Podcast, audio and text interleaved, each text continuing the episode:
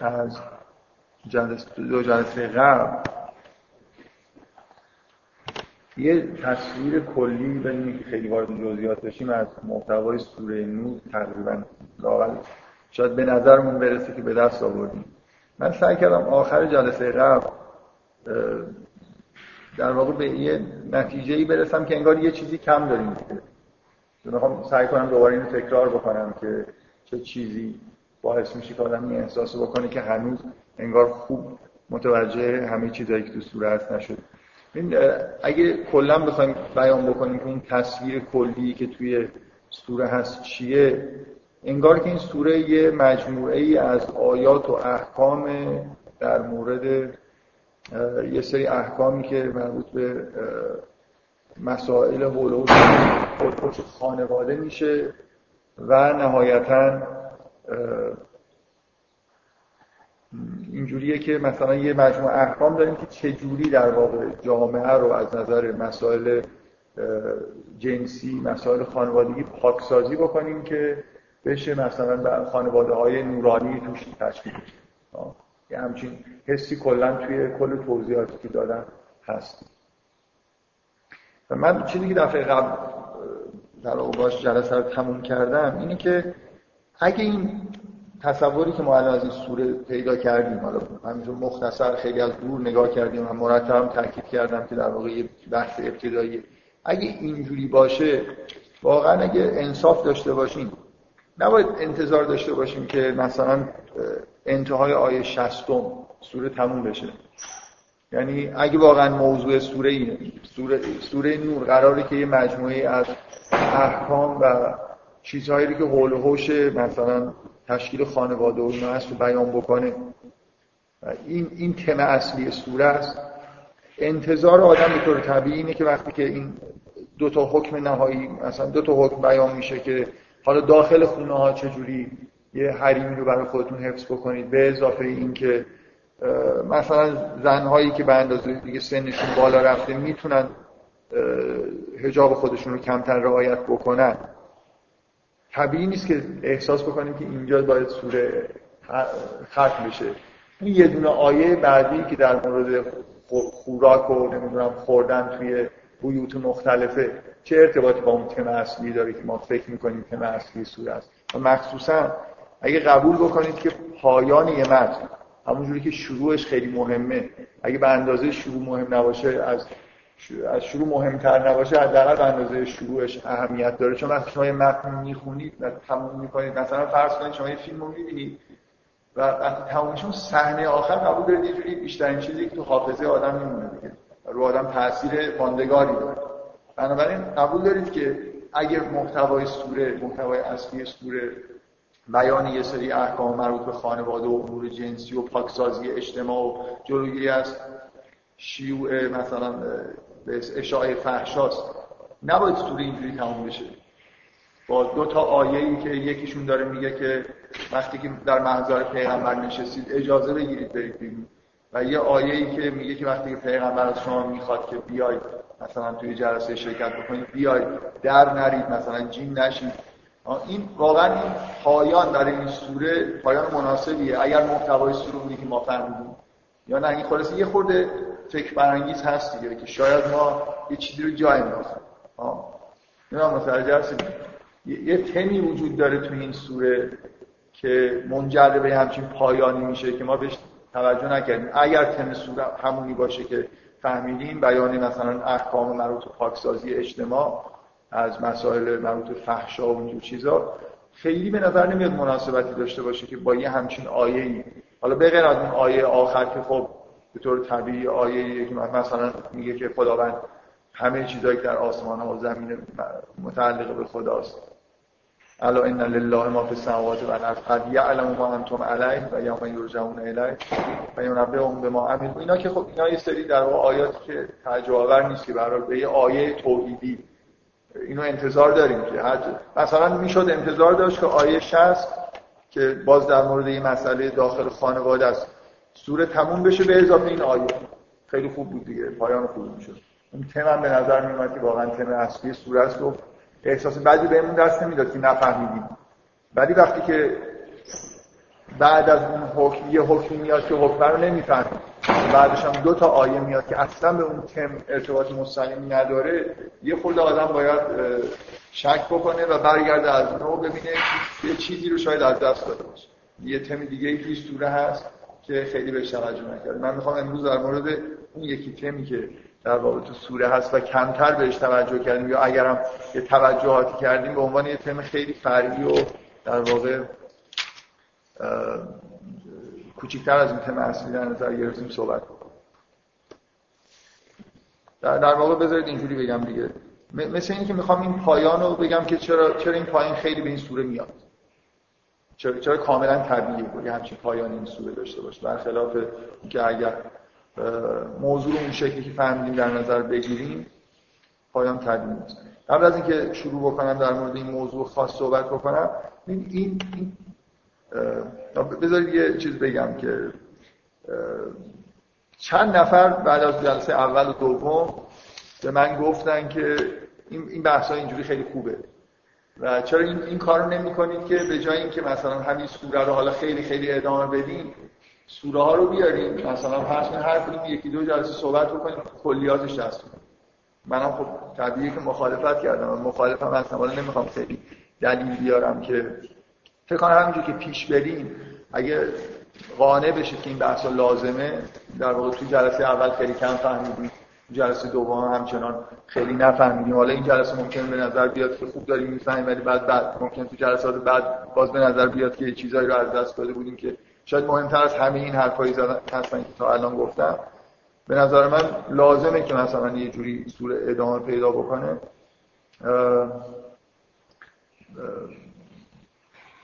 آره این, خود این داشتم می‌گفتم برای اینکه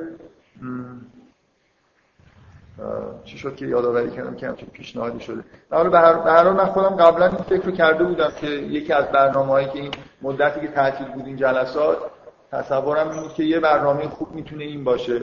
بعد واقعا نشستم فکر کردم دیدم که اصلا برنامه خوبی از کار در نمیاد برای اینکه بحثا خیلی خیلی سطحی میشه. واقعا وقت اگه سوالی باشه آدم می‌خواد جواب بده خود خود طول می‌کشه. بنابراین اینکه مثلا هی بیایم سوره مختلف رو از اول تا آخرش سعی کنیم بخونیم و یه چیزای اولین چیزهایی که در واقع به نظرمون می‌رسه رو به عنوان محتوای سوره بگیم خیلی جالب نیست. آها یادم افتاد که چرا این مقدمه رو گفتم. اگه کلا بخوام توصیف بکنم که توی این بررسی سوره نور چی کار دارم می‌کنم مثل اینه که دارم سعی می‌کنم لاقل یه جور یه طرز برخوردی با اینکه چجوری میشه محتوای سوره رو فهمید ارائه بدم. دیگه به جای اینکه یکی یکی سوره ها رو مثلا در موردش بحث بکنیم و سعی بکنیم که ظرف یکی دو جلسه مثلا یه چیزای خیلی ظاهری که می‌فهمیم و دنبال هم دیگه بگیم و به نظر بیاد که خب سوره مثلا در این محتوای مشخصی داره که ممکنه اولین باری که آدم می‌خونه به نظرش نرسه. من فکر می‌کنم خیلی خیلی مفیدتره که آدم یه سوره رو یه خود بیشتر روش کار بکنه و سعی کنه یه جوری یه روشی در واقع ارائه بده. نمی‌خوام بگم که روش خیلی چیزی میشه ارائه داد مشخصی. ولی چجوری بگم؟ فکر می‌کنم مثلا یه الگویی برای خوندن سوره دارم ارائه میدم. و که سعی بکنید که مثلا اینجوری خودتون بقیه سوره مثلا اینکه واقعا به نظر من درست نیست خیلی آیه به آیه خوندن و جلو رفتن. اینجور قطعه قطعه خوندن اول مفیدتره. یعنی یه جوری آدم رو راحتتر وارد فضای سوره می‌کنه. چیزی که الان باعث شد که این حرفا رو بزنم اینه که این کاری که الان تو این جلسه دارم می‌کنم واقعا شاید کلی ترین روشیه که آدم وقتی با یه متن مواجه هست باید انجام بده. در واقع فهمیدن یه متن عین همین چیزهایی که تو روش علمی الان میگن. شما وقتی که یه متن می‌فهمید شما وقتی یه متن می‌خونید اولین چیزی که در واقع به دست میارید یه, یه مثل اینکه یه حدسی می‌زنید که محتوای این متن چیه. یه اثر هنری رو وقتی می‌بینید می‌خونید احساس می‌کنید که فهمیدید چی فهمیدید که این متن می‌خواد این رو بیان بکنه؟ محتوای اصلیش اینه و بقیه اجزایش حول هوش این مثلا محور دور هم دیگه جمع شدن. خب مثل اینکه دارید یه تئوری ارائه می‌دید که یه سری شواهد رو یه سری مشاهدات رو با هم دیگه کنار هم دیگه جمع می‌کنن. خب بعد وقتی نگاه می‌کنید می‌بینید که یه چیزی با این تئوری که شما دارید سازگار نیست باید تئوریتون یه خورده دست بزنید. من فکر می‌کنم متن کلا اینجوری میشه فهمید. شما الان مثلا فرض کنید این اینو این سوره رو خوندید اولین چیزی که من فکر کنم هر کسی این سوره رو بخونه به ذهنش می‌رسه در واقع تمی که خیلی آشکاره اینه که یه سری احکام داره بیان میشه در مورد مسائل خانوادگی برای جلوگیری از اشاعه فحشا. و حالا یه تمی که در کنارش هست اینی که در واقع همه اینا جهت گیری شدن در اینکه یه خانواده های خیلی مطلوبی که یه خانه های نورانی رو تشکیل میدن به وجود بیان و بتونن حفظ بشن. ولی این حالا با پایان سوره هماهنگ نیست آدم باید یه بار برگرده ببینی که چی رو نفهمیده که پایان سوره رو خوب نمی‌فهمه. به نظرش میاد که این پایان برای این محتوا خیلی پایان مناسبی نیست. درسته. شروع این سوره الان کاملا با چیزی که فهمیدیم چیز هست به اصطلاح. اولا شروع سوره با یه آیه که داره بیان می‌کنه که این سوره رو نازل کردیم و فرزناها مثل اینی که از اول داره میگه که سری احکام توشه اینا واجب شدن. و بعدم با احکام شروع میشه سوره. بنابراین و اصلا همین باعث شد که این تم در واقع تمی باشه که نظر ما رو بیشتر جلب کرد. وقتی سوره رو شروع کردیم. دیدیم اینجوری داره شروع میشه رفتیم جلو. حالا رسیدیم به آخرش می‌بینیم که خیلی خوب نیست دیگه این آخرش مثلا با حکم تموم نشد با چیزی. من دارم سعی می‌کنم که در واقع با همین یه الگوی مشخصی یه چیزی در واقع الان یه حداقل یه نکته مهمی تو این سوره هست که خیلی با این چیزی که ما خوندیم جور در نمیاد. اگر هم یه چیزهای مشابه این توی سوره فهمیدیم در این حد نبوده که احساس بکنیم که خوبه که این سوره اینجوری با یه همچین فضایی تموم بشه. و حالا من دارم می‌خواد که از اول یه دور نگاه بکنم یه مقدار توضیح بدم که چه چیزی رو در واقع توی این سوره خیلی بهش دقت نکردیم که می‌شد دقت بکنیم.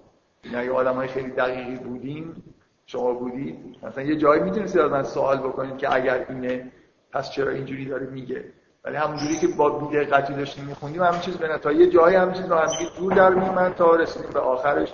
دیگه الان من انتظار دارم که مثلا اگه من همین حرف نزنم اگه یکی بیاد یه همچین ادعایی در مورد این سوره بکنه سوره رو اینجوری بخونه و بگه که همش در واقع تو این سوره دارین احکام بیان میشه و اینا طبیعیه که یه نفر ازش بپرسه که این چه پایانیه دیگه. اگه هم تا حالا مثلا همین چیزو با هم دیگه جور در آوردی ولی ما انتظار نداشتیم که این سوره اینجوری تموم بشه.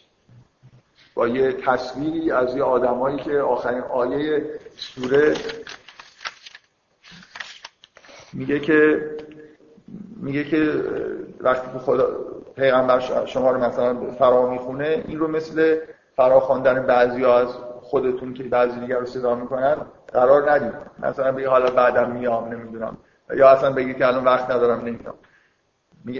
و قد یعلم الذین یتسللون منکم لباسا خدا خداوند قد یعلم الله یعلم الله الذین یتسللون منکم لباسا یه تصویری خود میگه خداوند می‌دونه که بعضی از شما هم همونجا در حضور انگار پیغمبر هستن. پیغمبر ازشون می‌خواد که باشن در صحبت بشه. دارن از پشت بقیه فرار می‌کنن میرن. این سوره داره با همچین تصویری ختم میشه که در محضر پیغمبر یه عده دارن انگار از چیز فرار می‌کنن و بعد خداوند اینا رو در واقع به یه با شدت چیز می‌کنه به اصطلاح توبیخ می‌کنه که دارن مخالفت امر پیغمبر می‌کنن. اینکه تو این سوره و سوره اینجوری ختم میشه طبیعیه که الان دنبال چه جور تمی میگردیم در واقع یه تم اجتماعی تو این سوره هست که نه اینکه بهش توجه نکردیم کم بهش توجه کردیم. من می‌خوام سعی کنم که برگردیم از اول ببینیم کجاهای دیگه بود که این در واقع تم وجود داشت و ما خیلی بهش توجه نکردیم. اینجوری خود سوره رو بهتر می‌کنیم پس دنبال همون تم اطاعت کردن مخالفت کردن و این چیزا توی سوره هست که یه جایی توی سوره حداقل به وضوح بیان شد تو ابتدای فصل سوم. ولی ما توی حداقل تو فصل یک و دو هیچ وقت به همچین چیزی بر نخوردیم یا در واقع دقت نکردیم. حالا وقتی که سوره اینجوری تموم میشه در واقع این تم داره برجسته میشه دیگه. بنابراین خوبه که برگردیم ببینیم توی سوره کجاها به هم چیزی اشاره شده و اصولا چرا اینجوری این سوره داره در موردش بحث میشه. چرا در کنار یه احکامی که در مورد مثلا خانواده هست یه تم این شکلی وجود داره؟ یه سوالیه دیگه. فرض کنیم که این تم الان خیلی خوب توی سوره پیدا کردیم. باید شما توجیه بکنید دلیل بیارید که چه مناسبتی داره که اینا با در کنار هم دارن در واقع بیان میشه.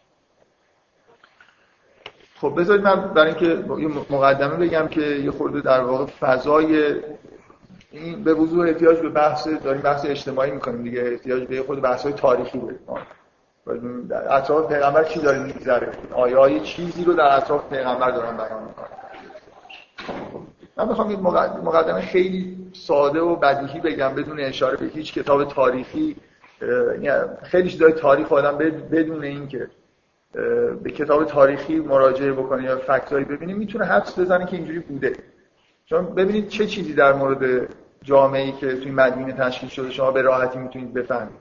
یه چیز خیلی ساده اینه که خیلی راحت با کوچکترین تصوری که از آدمیزاد داشته باشیم نمی‌خواد خیلی هم جامعه عرب اون موقع رو بشناسیم. نباید انتظار داشته باشید که آدمایی که دنبال پیغمبر راه افتادن ایمان آوردن و الان جامعه ایمانی توی مدینه رو تشکیل دادن همشون آدم بسیار از نظر معرفتی سطح بالایی هستن. ما می‌دونیم که اصولا این اتفاق به طور طبیعی نمیفته یعنی معمولا اینجوریه که اکثریت آدما از یه سطح معرفت خیلی متوسط و پایینی در واقع برخوردار هستن. این واقعیت اینه که آدمایی که به پیغمبر ایمان آوردن خیلی انگیزهای مختلف داشتن. از حتی توی مکه یعنی بین مهاجر. بعضیاشون مثلا فرض کنید به شدت نسبت به خود جامعه مکه ممکنه مشکلاتی داشتن و اینکه یه آدمی اومده و داره حرفای خیلی زیبایی می‌زنه جلبش می‌کرد. بدون اینکه واقعا این مثل یه آلترناتیو دیگه. خیلی ممکنه به پیغمبر ایمان آوردن طرف پیغمبر رو گرفتن. به دلایل اینکه از ضدش در واقع خودشون نمی‌بره. توی حالا من گفتم نمی‌خوام رجوع بکنم ولی واقعا توی مثلا کتابای تاریخی می‌بینید که بعضی از آدم ها که صد درصد مشرک بودن در اثر اینکه خیلی پیغمبر رو اذیت می‌کردن و اینا بنا به اون سنن عربی به شدت آدمایی بودن که در یه همچین مواقعی ممکن بود عکس نشون بدن اگه ایمان نیاوردن ولی یه جوری حامی پیغمبر شدن. یه داستانه معروفی هست از اینکه بعضی از آدما اصلا چیز کردن دیگه خودشون رو رسما بنا به اون سنن عربی برای اینکه جلوی آزار و اذیت نسبت پیغمبر رو بگیرن خودشون رو به اصطلاح حامی پیغمبر اعلام کردن. عقد ولا بستن با پیغمبر. داستان معروفی هست که سر یه ماجرایی کردن دقیقا یادم نیست که پیغمبر رو مثلا تحت فشار قرار داده بودن. یه مرد عرب با, با پسرهاش یه روز رفت در مسجد حرام شمشیر کشید و گفت که من با پیغمبر عقد مثلا ولا بستم. اینقدر ناراحت شده بود از این رفتاری که با پیغمبر میشه و هر کسی از این به بعد بخواد پیغمبر اذیت بکنه ما چیزیم ما مثلا در حد یعنی باید بیاد از مثلا جنازه ما رد بشه. ممکن این آدم بعضی مدتی واقعا جز مؤمنین هم شده. خب شما انتظار دارید که این آدم چقدر واقعا ایمان رو می‌فهمه؟ من می‌خوام بگم از توی مهاجرین که نگاه کنید ناخالصی وجود داره. چه برسه دیگه وقتی که این ماجرای اومدن به مدینه پیش اومد؟ اکثرتون می‌دونید که ماجرای اومدن به مدینه خیلی ماجرایی نبود که یه عده آدم واقعا قرآن شنیده باشن. ایمان آورده باشن اختلاف های بین اوس و خزرج بود. پیغمبر آدم مشهور بود. مثلا معمولا تو کتابای تاریخی نقل می‌کنن که انگیزه اصلی بود که یه کسی اونجا بیاد به جنگای اینا رو خاتمه بده. واقعا اینجوری نبود که اینا یه دفعه مثلا بهشون یه حالت ایمانی خیلی شدیدی دست داده باشه. خیلی از آدمایی که جزو مهاجری مثلا به پیغمبر ایمان آوردن به شدت تحت تاثیر قرآن و ادبیات و قرآن. قرار گرفته بودن. باز ما یه روایت هایی داریم که آدمایی از زیبایی قرآن اینا رو تحت تاثیر قرار میدن. باز لزومی نداره آدم آدمی باشه که خیلی موجود نورانی و مؤمنی باشه. من می‌خوام بگم بدونید که خیلی به کتاب های تاریخی مراجعه بکنیم این تصور باید به طور طبیعی تو ذهن ما باشه ما الان پیغمبر توی مدینه توی جامعه داره زندگی می‌کنه که یه اقلیتی از این آدما واقعا ایمان دارن و واقعا درک دینی سطح بالایی دارن معرفت دارن. یه اقلیتی هم هستن که مطلقا ایمان ندارن. ادای مؤمنین رو دارن در میارن. در واقع کاملا با مشرکین مکه ارتباط دارن و اینو از تاریخ می‌دونیم که منافقینی توی مدینه وجود دارن. اصلا به اون صورت چیز نیستن. به اصطلاح مقید به هیچی نیستن. ممکنه حتی وقتی که توی جامعه نیستن اعمال دینی خودشون هم انجام نمیدن. ولی بنا به این مسائل فعلا ادای مؤمنین رو دارن در میارن. مثل در واقع ستون پنجم دشمن اینجا هستن. یه اقلیت اینجوری داریم یه اقلیت مؤمن داریم و یه اکثریت آدمای بینابین دیگه. آدمایی که تو قرآن تحت عنوان الذین فی قلوبهم مرض بهشون اشاره میشه آدمایی هستن که دروغ نمیگن که ایمان دارن به یه معنایی. خودشون فکر می‌کنن که ایمان دارن ولی واقعا آدمایی نیستن که به معرفت دینی دست پیدا کرده باشن. حالا این تصوری که از همچین جامعه آدمایی با انگیزهای مختلف دنبال پیغمبر هستن یه اقلیتی هستن که واقعا دارن اون راه دین و معرفت و نورانی شدن رو طی می‌کنن یا طی کردن. و اکثریت آدما به هر حال توی حالت بینابینی هست حالا حالا بعضی مدینه اینجوری شده. بعضی پیغمبر اومده درسته یه مصالحه مثلا توی مدینه اتفاق افتاد. ولی مردمی که توی مدینه ایمان آورده بودن از یه طرف تحت فشار قریش قرار گرفتن. مرتب در حال جنگن. حتی توی جنگا شکست می‌خورن. گاهی اینجوری هم نیست که همیشه پیروز باشن.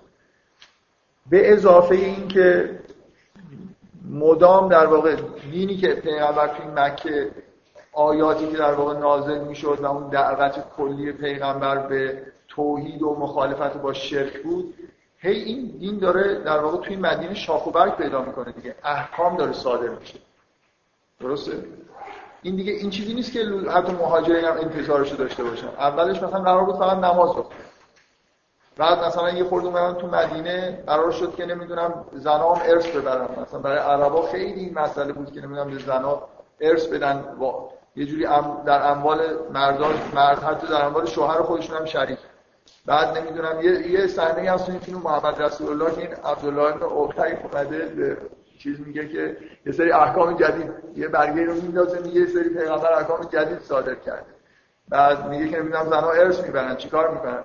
اون ابو سفیان میگه که از فردا لابد به حیوانات هم میگه که اونا میگه که اینم گفته میگه که اینم گفته حیوانات هم نمیشه خیلی بار این به نظر این جو کلیه که داره پیش میاد دیگه. اولش که اسلام احکام جزئی نداشته. احکامی نداشته شما این کارا رو نکنید. نمی‌دونم یه حدود و مثلا مقررات اجتماعی داشته باشه. و همینجور که داره پیش میره قبول دارید دیگه. یه, یه بخشی از مردم با نازل شدن این احکام و به وجود اومدن در واقع احکامی که باید کارهایی رو انجام باید اموال خودشون رو انفاق کنن پول بدن باید نمی‌دونم از یه چیزایی در از مثلا جرایم جنسی مرتکب نشن مشروب نخورن شراب و فحشا در جامعه عرب فوق العاده شایع بوده. بنابراین راحت نمیشه شما توی یه جامعه به پیروانتون مثلا بگید که از فردا قراره که مشروب نخورید اگر مشروب بخورید مثلا حد جاری میشه یا قراره که هیچ رابطه نامشروعی نداشته باشید من بدون اینکه به تاریخ مراجعه بکنیم به نظر من خیلی واضحه که شما تصورتون این باشه و انتظار داشته باشید که هر چی که جلو میره به دلیل فشارهایی که از بیرون داره وارد میشه. فقر و جنگ و این چیزهایی که در واقع از ناامنی که وجود داره به اضافه اینکه مرتب در داخل داره احکامی وضع میشه که این آدما از این چیزهایی در واقع من میشن و قرار انجام ندن احساس خیلی ها نسبت به پیغمبر داره انگار تغییر می‌کنه دیگه.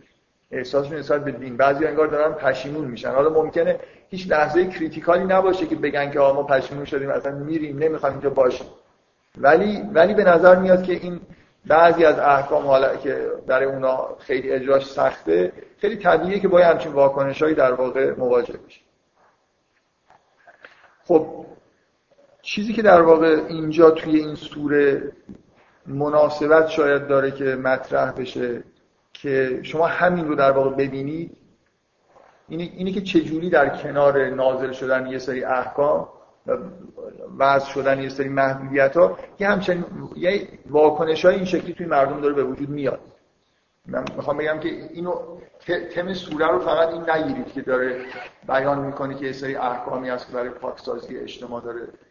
داره بیان می‌کنه که این احکام دارن نازل میشن و به شما نشون میده که عکس العمل اجتماعی چجوری داره یعنی یعنی در واقع مثل اینه که شما توی این سوره دارید یه مجموعه از احکام اجتماعی اسلام رو می‌بینید که اینجا مربوط به خانواده است و در کنارش واکنش اجتماع رو هم می‌بینید. در واقع وجه اجتماعی هم داره این سوره به که نشون میده که آدم جامعه ای که شما بخواید یه احکام این شکلی رو توش بیان بکنید و پیاده بکنید چه جوری داره واکنش نشون میده؟ این من می‌خوام بگم که این تم این تم دوم در واقع تم این که تم اجتماعی که تو این سوره هست هیچ کمی از تم اول نمی‌کنه. و از اون اول اگه دقت بکنید این وجود داره. مرتب داره به یه چیزهایی اشاره میشه که صرفا بیان احکام نیست. و حالا من سعی می‌کنم که نشون بدم که چجوری در واقع چرا این موضوع اینقدر مهمه و در این حال چرا از اول در واقع می‌شد دید.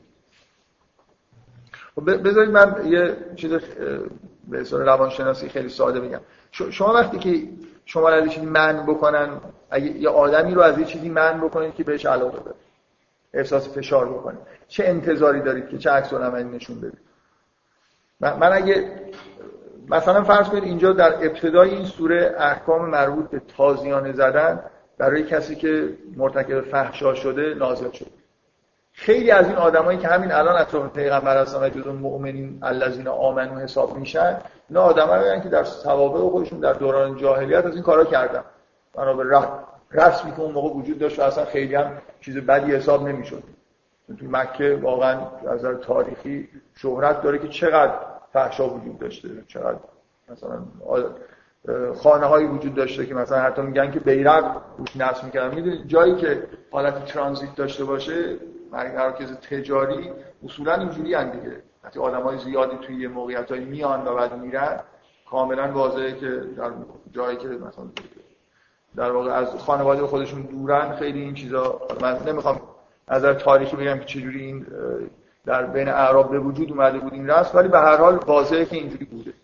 اگه اگه حالا شما این آدمایی که خودشون هم حتی یه همچین علائقی دارن یا لاقل در گذشته همچین سوابق گرایش به فحشاد داشتن. این آدما رو خطاب قرار بدید و بگید که مثلا این کارا ممنوعه و جرمش هم اگه کسی هم مرتکب بشه صد تازیانه می‌خوره. خب این احساس خوبی بهش دست نمیده دیگه. مثل اینکه به طرف دارید چجوری بگم؟ داره توهین میشه بهش. مثل, مثل اینکه یه چیزی رو در درون خودش شما دارید به این آدم یه بخشی از وجودش رو نشون می‌دید تمایلاتش که اینا تمایلات بدی هستن عکس العمل طبیعی آدما وقتی که شما بهشون ایراد بگیرید چیه؟ این که یه جوری پس میدن دیگه ایراد این دیگه ساده ترین عکس العملی که آدما انجام میدن. مثلا یه پدیده ای هست حتما اسمش رو زیاد الان توی متون به انواع مختلف این واژه فرافکنی رو شما میشنوید. این فرافکنی یکی از مکانیسم های روانیه مکانیسم های دفاعی روانیه که آدم وقتی که یه عیبی رو در درون خودش می‌بینه ساده ترین حالتش اینه. شما وقتی عیبی رو در درون خودتون می‌بینید و نمی‌خواید ببینید در واقع عیبی در شما هست و نمی‌خواید ببینید عیب رو به بیرون خودتون نسبت یه چیزی در بیرون پیدا می‌کنید. معمولا میگن که یکی از راه های خیلی ساده برای اینکه عیبای خودتون رو پیدا بکنید ببینید چه چیزی رو در بیرون چه جور آدمایی رو در بیرون می‌بینید خیلی خیلی عصبانی میشید و براتون قابل تحمل نیستن. اینا اینا اون مجموعه در واقع ویژگی های منفی هستن که خود شما دارید.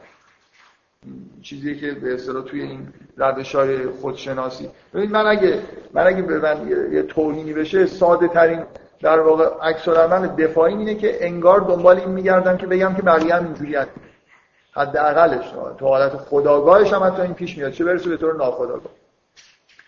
شما فرض کنید که طبق اکثر خب چیزای تاریخی اینجور نشون میدن که خب این آیات مثلا ابتدای سوره نازل شده بعدا قطع قطع سوره نازل میشه دیگه یه رقیق سوره نازل نشد آیات مربوط به حد زنا نازل شده.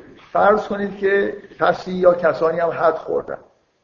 در یه جامعه ای که اصلا این چیز حرفا نبوده و خیلی راحت این کار اتفاق می افتاده حالا کار به جایی رسیده که مثلا یه مردی زنی رو حد زدن احساس نمی کنید خود اینایی که حد خوردن آدمایی که دور برشون هستن و این رو یه مقدار در واقع شاید زیاده روی می‌تونن یه جوری این احساس رو داشته باشن که اگر برای خود پیغمبری همچین مسئله پیش بیاد چیکار می‌کنه؟ آدم وقتی که فرض کنید الان یکی از اقوام شما رو یه نفر یه چیز کرد مثلا به جرم دزدی گرفت و مثلا انداخت زندان. شما این احساس رو نمی کنید که اگه مثلا پسر خودش بود این کارو می‌کرد یا نمی‌کرد. من می‌خوام بگم شما در مجموعه وقتی که یه سری یه فشاری در واقع از نظر این حکم تازیانه زدن برای زنا به مردم داره میاد یه تصور خیلی ساده ای که آدم می‌تونه داشته باشه که این آدما پتانسیلی رو پیدا می‌کنن. مثل اینکه حالت انتقام گرفتن حتی دارن دیگه که انگار آرزوی اینو بعضیا دارن. ای کاش برای همسر پیغمبری همچین اتفاقی بیفته ببینیم اونو حد می‌زنی یا نمی‌زنی این علاوه بر اینکه فرافکنیه مثل اینکه من دارم سعی می‌کنم که بگم که شما مثلا به من میگید من ایرادو دارم بیا خودتون هم ایرادو داری. مثل اینکه شما به یه آدم مثلا یه حکمی در ایران وضع بکنن بگن که رشوه مثلا مجازاتش اعدام. خیلی رشوه گرفتن. و شما وقتی میگید مجاز اعدام اون آدمی که رشوه گرفته احساس می‌کنه که انگار می‌خوان اعدامش کنن دیگه. اگه بفهمن مثلا حالا اعدام نکنن یا کسی که می‌خواد رشوه بخوره تمایل این شکلی داره احساس می‌کنه انگار می‌خوان اعدامش بکنن. بنابراین اینجوری تحت فشار. اینو اینجوری از خودش بیرون میریزه دیگه. من می‌خوام بگم که یه با تصوری که از این جامعه داریم که داره هی از طریق احکام بهش فشار میاد وقتی این احکام توی سوره نور نازل شده شاید بیشترین فشار ممکن در واقع اینجا به مردم اومده. یه چیزی که براشون خیلی مباه به نظرشون می‌رسیده خیلی لاقل حساسیت نداشتن. دارن نهی میشن. فضا فضای اینجوریه که انگار آبستن این هست که به کسانی تهمت بزن شما از ابتدای سوره می‌بینید که وقتی که سوره شروع میشه حکم نازل میشه حکم دوم اینه که تهمت نباید بزنید. اگه کسی بیاد تهمت بزنه و چهار شاهد نیاره خودش شلاق بخوره مثل اینکه جلوی یه چیزی داره گرفته میشه. و این در واقع حکم دوم با سختگیری زیاد نشون دهنده اینه که این خیلی چیز دیگه. توی جامعه وقتی که همچین فسادی وجود داره شما می‌خواد اینجوری ریشه کنش بکنید احتمال اینکه در واقع فرم اینجوری پیدا بکنه طرف خودش که این کارو نمی‌کنه به دیگران نسبت بده این در واقع هست. و این در واقع دلیل اینه که من می‌خوام بیشتر روی این تاکید بکنم. که اصلا این ماجرای افک چجوری به وجود اومد؟ از نظر تاریخی. و چرا داره اینجا به ماجرای افک اشاره میشه؟ ماجرای افک توی قرآن که این سوره مثل عکس العمل یه دست در مقابل سختگیری که در مورد جرایم مربوط مسائل جنسی داره اعمال میشه. دقت می‌کنید. این کل داستان اف اگه شما حالا به هر ورژنش بخونید کل ماجرا غیر از این نیست که میگن که یه بار در مسافرتی آیشه جا میمونه از کاروان و بعد یه نفری که طبق رسوم به اصطلاح اون موقع با فاصله پشت کاروان حرکت می‌کرده. وقتی کاروان می‌رفته یه نفر رو معمول می‌کردن که خیلی دیرتر از دیگران مثلا تنهایی پشت کاروان راه بیاد جا از همون مسیری که کاروان میاد اگر آدمی چیزی جا مونده اونا رو مثلا در واقع جمع بکنه و با خودش بیاره. با احتمال اینکه ممکنه همچین اتفاقی بیفته. کل این ماجرای افت اینجوری به وجود اومده که فقط آیشه در این مسافرت جا مونده و بعدا همون همون شخصی که مأمور این کار بوده آیشه رو برداشته و به کاروان رسونده و ماجرا اینه که اینا در واقع یک شب عقب موندگیشون اینجوری بوده که یک شب در واقع توی بیابان تنها بودن و بعدا فردای صبحش رسیدن به کار جایی که کاروان اتراق کرده بود. این باعث شد که این عکس عمل به وجود بیاد که یه عده در واقع تهمت زدن که اینا با هم رابطه نامشروع برقرار کردن. و این مسئله بین مردم شیوع پیدا کرد و گفتن و باعث ناراحتی مثلا آیشه و پیغمبر شده و کسایی که اطراف پیغمبر بودن. کل, کل این ماجرای افک با اینکه توی سوره نور اشاره مستقیم نمیشه به اینکه ماجرا دقیقا چی بوده ولی اولا به وضوح این آیات در مورد ماجرای خاصی مثلا اف رو به صورت معرفه با الف لام داره میاره به اضافه اینکه تمام ماجرا نشون میده که در مورد یه واقعه خاصی در جامعه ای که اطراف پیغمبر تشکیل شده داره صحبت میشه. به اضافه حالا اون روایت های تاریخی که هست و تقریبا خب روایت های چیزی هستن نزدیک به همین هستن که ماجرا چی بوده. من چیزی که می‌خوام بگم اینه که این, این ماجرا رو اینجوری میشه فهمید. که مثل اینه که یه عده آدمای منتظر این بودن که یه تهمتی بزنن. اینقدر در واقع مبنای این تهمت چیز بیخودیه اینکه صرفا به طور طبیعی یه نفر که از کاروان عقب میافتاد خب می آوردنش دیگه مثل اینکه هیچ کسی در هیچ کدوم این روایت اصلا مطلقا اینجوری نبوده. کسی بگه که چیزی دیده فقط مسئله اقامت دو نفر در شب در بیابان. من نمی‌دونم خوب می‌تونم بیان بکنم یا نه. شما همین الان به آدما بگید که دو نفر با هم دیگه یه شب یه جایی تنها بودن یه زن و مرد. قبول دارید؟ یه عده آدما باورشون نمیشه. خب اینا مگه میشه؟ اینا حتما یه کاری کردن دیگه. این دستگی به دستگی آدم ها و درون خودشون داره که چه تصوری بکنن. من می‌خوام بگم این ماجرای اف اینجوری به وجود اومد. مثل اینکه یه عده آدمی هستن که واقعا یه تصورشون از آدمیزاد اینه دیگه. اگه دو نفر تنها بمونن حتما هیچ کس هم نباشه یه کاری می‌کنن. دلیلی که نداشتن. به غیر از همین که اینا یه شب رو با هم دیگه طی کردن در بیابان بودن مثلا با هم دیگه سر کردن. بنابراین این این به اصطلاح بیدلیل بودن و اینکه در واقع یه جوری تنها دلیلشون اینه مثل اینکه دلیل کلی که هر دو نفری که ما میتنمونه حتما یه اتفاقی میفته بینشون. این باعث در واقع به وجود اومدن یه ماجرایی به اسم ماجرای اف شد. که اینجا به شدت داره ازش چیز میشه به اصطلاح بهش اشاره میشه و سعی می‌کنه که به که این خیلی خیلی, خیلی بیشتر از اون چیزی فکر می‌کنید کار بدی بوده که شما اینو دهن به دهن نقل کردید. اگه یه نفرم حرفی زده بود در حال نقل شده. من, من می‌خوام بگم که از همین جای سوره اگه از اون آیات اول خیلی بدیهی نیست شما از داستان افک باید این ماجرا رو بفهمید. مثل, مثل این داستان افک یه چیزی داره میگه که برقرار شدن این احکام باعث شده که مردم فشار بیاد. یه روحیه مخالفت با پیغمبر اذیت و آزار رسوندن به پیغمبر به وجود اومده که اینو دارن میگن. این اینکه یه عده اینو ساختن خیلی مهم نیست. آدمایی که اینو ساختن ممکن جزء منافقینن. شما فکر کنید آدمایی هستن اصولا منتظرن که یه چیزی به پیغمبر بگن. اینکه چی شد که این توی بدنه اجتماع هم شیوع پیدا کرد؟ نشون میده که یه نارضایتی خود عمیق‌تر و عمومی‌تری تو این جامعه وجود داره که یه همچین حرفی رو می‌زنن. دقت می‌کنید؟ من, من چیزی که می‌خوام بگم اینه که از اینجای این سوره این تم در واقع شروع میشه و میشه بهش دقت کرد. اینکه فقط مسئله این نیست که احکام داره بیان میشه. مسئله اینه که علاوه بر بیان احکام داره به عکس العمل یه خود بدی که توی جامعه داره شکل می‌گیره اشاره میشه از ابتدای سوره. مثل اینکه کل جامعه آبستن اینه که یه مخالفت هایی بکنه.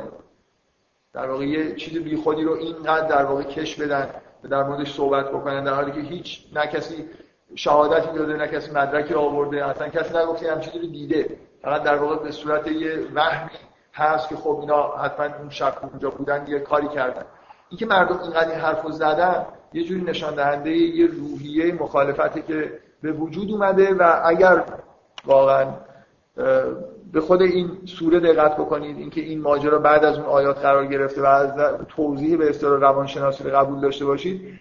این این مخالفتی که اینجا داره میشه این حرفی که دارن می‌زنن و آزاری که دارن میرسونن نتیجه فقر و نمی‌دونم ناامنی و جنگ و این حرفا نیست. نتیجه نزول همون آیات و وضع شدن همون احکامی که در این مردم سختگیرانه حساب میشه. دقت می‌کنید تم در واقع دوم این سوره که اصلا هم تم پنهانی نیست. یعنی همینجوری که جلو میرید می‌بینید که این تم هی پررنگ میشه. اینه که شما, شما به این نگاه بکنید به این, این تم اجتماعی رو ببینید که چجوری صرف نازل شدن احکام جدای از بقیه اتفاقایی که میافتاد باعث نارضایتی مردم داره میشه. و یه عده روحیه در واقع اطاعت رو دارن از دست میدن کم کم به اصطلاح دارن یه مخالفتایی رو بروز میدن و اولین نوع به اصطلاح بروز کردنش اینه که حالا یه حرفایی در آوردن. یه جوری انگار دارن پیغمبر رو اذیت می‌کنن. در مورد یکی از زنای پیغمبر حرفی می‌زنن که آزاردهنده است. و به هر حال به غیر از این, این به اصطلاح حکم اول که ممنوع می‌کنه که یه آدم بدون که شاهد داشته باشه بیاد بر علیه کسی شهادت بده اون در واقع خودش چیزیه که کاملا ممکنه توی همچین شرایطی پیش بیاد. این آیات هم در واقع ادامه همون ترکیب همون دو تا تم با هم دیگه هستن. علاوه بر اینکه همون دفعه اول که داشتیم می‌گفتیم اینا چیز مهمی رو دارن میگن. ممنوع بودن من گفتم که اگه دقت می‌کرد این نفر دقت می‌کرد همون موقع می‌تونستید سوالی بکنید که مجبور بشیم اینو ببینیم ببین شما واضحه که این قطعه از سوره که بعد از اون قطعه اول میاد یه چیزی در ادامه همون مسئله اشاره فحشا داره میگه. ممنوع می‌کنه که در مورد این یه همچین شایعاتی در موردش حرف بزنه. کاملا منطقی دیگه. اون دفعه هم که داشتیم میخوندیم و توضیح می‌دادیم به نظر نمیومد که اینجا احتیاج به توضیح خاصی داشته باشه. اینکه یه مجموعه از آیات هست مثل اینکه یه اتفاق اگر واقعا یه اتفاقی افتاده باشه چجوری میشه ثابت کرد چجوری میشه دادگاه رفت چجوری میشه رفع و رجوعش کرد. بعد یکی اینکه اصلا هیچ اتفاقی نیفتاده ولی مردم دارن در موردش حرف می‌زنن. کاملا یه جوری ادامه منطقی اون قسمت اول بود. اما این سوالی که در واقع پیش میاد اینه که خب چرا این آیات هم مثل اون آیات به طور کلی بیان نمیشه؟ خب میشه ظرف دو تا آیه گفت که هیچ وقت این کارو نکنید. اگر مثلا کسی اومد شایعی رو پخش کرد شما مثلا به هم دیگه نگید و اینو ممنوع بکنید. چرا در قالب یه ماجرای خاص داره بیان میشه؟ برای خاطر اینکه اینجا اولین جاییه که این دو تا تم دارن با هم تلفیق میشن. در واقع الان نمیشه گفت که این داستان اف فقط مربوط به تم اول یا مربوط به تم دوم به هر دو تاش میشه. در, در واقع یه حکمی در جریان انگار تعریف کردن یه ماجرای اجتماعی و واقعی داره بیان میشه. یه, یه نکته هایی که هست اینه که من می‌تونم آیه رو دوباره بخونم سعی بکنیم که یه خورده بهتر بفهمیم که این ماجرای اف با توجه به این دیدگاه دفعه قبلا فقط همینجوری گفتم که خب قطعه دومی که تو این سوره هست مربوط به اینه که خب اگه کسی همینجوری حرف زد و شاهد نیاورد اصلا اینو اعتنا نکنید و حرف نزنید. ولی الان به نظر من یه جور دیگه میشه نگاه کرد که این به یه ماجرای خاص اجتماعی مثل اینکه اولین نشانه های مخالفت جامعه با وضع شدن یه سری احکام. چیزی که بعدا هم توی سوره وقتی جلو میریم بازم می‌بینیم چیزی که تو این آیات میگه شروعش اینجوریه. میگه که این کسایی که این اف رو در واقع درست کردن این ماجرا رو درست کردن اصبتون منکم یه گروه متحدی از شما هستن. مثل اینکه چند نفر نشستن با هم هماهنگ کردن که این ماجرا رو بگن. میگه لا تحسبوا شر لکم بل هو خیر لکم. این یعنی یه سوالی دیگه. یعنی چی؟ چرا چرا این ماجرای شر نیست بلکه خیره بعد میگه برای هر کدوم این کسایی که این کارو کردن یه گناهیه و اون کسی که در واقع سر دستش بوده عذاب عظیمه و بعد میگه که چرا مؤمنین وقتی که شنیدن نگفتن که به خودشون زن خیر نبودن و نگفتن که این افک آشکاریه. و چرا اونا اگر واقعا اطلاعی داشتن با ترجمه که اصبعی هم بودن چندین نفر بودن چرا چهار تا شاهد نیاوردن که این رو شهادت بدن؟ و وقتی که شاهد نیاوردن انگار که دارن دروغ میگن. بعد به اضافه حالا اون آیه‌ای که تکرار میشه که ولولا فضل الله علیکم و رحمتو فی دنیا و الاخره لمسکم فی ما فستون فی عذاب عظیم بعد ادامش دوباره خطاب به این قسمت اول تاکید روی اون گروهیه که شاید از منافقین که اصلا ساختن. این یه ماجراییه. یه عده اومدن یه داستانی رو ساختن. در علیه همسر پیغمبر. و بعد به مؤمنین شاید به اون اقلیت دوم. که اقلیت سوم ساختن اقلیت اول که مؤمنین هستن اونا در واقع اقلیت دو, دو تا اقلیت داریم یه اکثریت قسمت اول قبل از اینکه به این ولولا فضل الله برسیم حرف از اینه که اونایی که مثلا منافقن شاید این افکو ساختن و به خود مؤمنین میگه که شما چرا گمان خیر نبردید حرف از این نیست اینجا که مؤمنین اینو نقل کرده باشن. فقط شنیدن انگار تو قلب خودشون قاطعانه رد نکردن و نگفتن که این افک مبین. ولی قسمت دوم این قطعه بعد از اینکه ولولا فضل الله میاد خطاب به مردم میشه حالا داره به عموم مردم اشاره می‌کنه به اون اکثریت. چرا اینقدر اینو گفتید؟ مؤمنین اونایی که جزء اقلیتن مؤمنن خیلی طبیعیه که انتظار داشته باشیم که این حرفو نقل نکردن فقط شنیدن. ایراد این داره به اونا ایراد می‌گیره که چرا شما زن گمان چیز نبردید خیر نبردید اینو قاطعانه پیش خودتون رد نکردید. ولی بعد بعدا به همه مردم خطاب می‌کنه به اکثریت که اصلا چرا این حرفا رو با زبان به زبان آوردید؟ چیزی که نمی‌دونستید. میگه که چرا وقتی که شنیدید نگفتید که این بهتان عظیمه. و خداوند مثلا شما شما رو وعظ می‌کنه که دوباره به همچین موقعیتی دچار نشید یعنی همچین شایر پراکنی نکنید. و خداوند آیات رو برای شما در واقع روشن می‌کنه و خداوند علیم و حکیم. من یه چیز تاریخی می‌خوام بگم. دارم از اطلاعات تاریخی که داریم اگه اعتماد بکنیم اینه که در تمام همین شن نزولایی که برای این آیه گفتن در مورد اینکه به آیشه تهمتی زده شد و اینا همه جا روی این تاکید هست که بیش از یک ماه طول کشید تا این آیات نازل شد. در تمام طول این یک ماه این ماجرا در مدینه بود و آیشه به شدت متاثر بود رفته بود گریه می‌کرد. پیغمبر مثلا یه جوری رفتارش به هر حال اینطوری نبود. عکس عمل خیلی خاصی نشون نداد. مثلا خودش من بکنه. این همه روایت ها میگن که این ماجرا طول کشید. مردم یک ماه در مورد این مسئله صحبت کردن و قبول دارید وقتی پیغمبر عکس عمل آیشه داره گریه می‌کنه پیغمبر عکس نشون نمیده. اینا بیشتر در واقع یه جوری داره دامن می‌زنه به اینکه شاید چیزی واقعا پیش اومده. نه پیغمبر می‌تونه همون روز اول بره بگه که در مورد این مسئله حرف نزنید دروغه پیغمبر به نظر میاد این کارو نمی‌کنه. آیشه دفاعی از خودش نداره فقط داره گریه می‌کنه. جو یه جوریه که احساس رو انگار تشریف می‌کنه که شاید واقعا یه اتفاق افتاد چرا اینجوریه من می‌خوام یه توجیه بکنم که در واقع چرا این اتفاق اینجوری پیش رفت؟ که حداقل مثلا این چیزی حدودی یک ماه طول کشید تا پیغمبر مثلا این آیات نازل شد و پیغمبر براعت آیشه رو اعلام کرد. اگه این کل این ماجرا رو اینجوری که من میگم قبول داشته باشید اینجوری اینجور فهمیدن و به نظر من شخص خودم واضحه نمی‌دونم واقعا حالا چقدر برای عمومتون بدیهیه که وقتی که به ادعا آدم سخت بگیرید این پتانسیل به وجود میاد که همچین وقایعی توی جامعه اتفاق بیفته. اگه اینو قبول داشته باشید در واقع این اتفاق و اینکه مردم یه عده‌ای از مردم انگار به همون اندازه‌ای که بهشون فشار اومده دارن این حرف رو می‌زنن و عقده گشایی می‌کنن دیگه. مثل اینکه یه چیزی فشاری بهشون اومده و اینجوری داره تخلیه میشه. بنابراین این اصلا به هیچ وجه اتفاق بدی نیست. که خود طول بکشه تا اینکه یه پتانسیلی که انگار به وجود اومده اینجوری تخلیه بشه.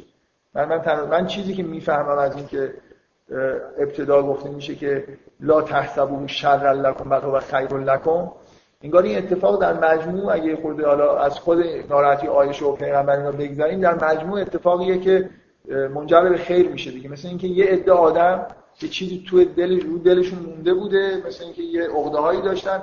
به یه نحوی که خیلی هم حالا دیگه نحوه خشن و مثلا اتفاق وحشتناکی نیست دارن اینو خالی می‌کنن. و طول کشیدنش یه جوری باعث شده که شاید بیشتر در واقع مردم دوچار این وهم بشن و اونایی که انگار هر کسی به اندازه عقده‌ای که تو دلش هست از این حرفا بزنه تا خود خالی بشه. من, من احساسم اینه که این طول کشیدن این حسن رو داشته و کلا این این آیه‌ای که میگه که این ابتدای سوره که میگه که ابتدای این آیات که میگه که این شر نبوده بعد یعنی خیری هم توش هست اینه که به هر حال هر جور در واقع عقد گشایی یه چیزی داره دیگه.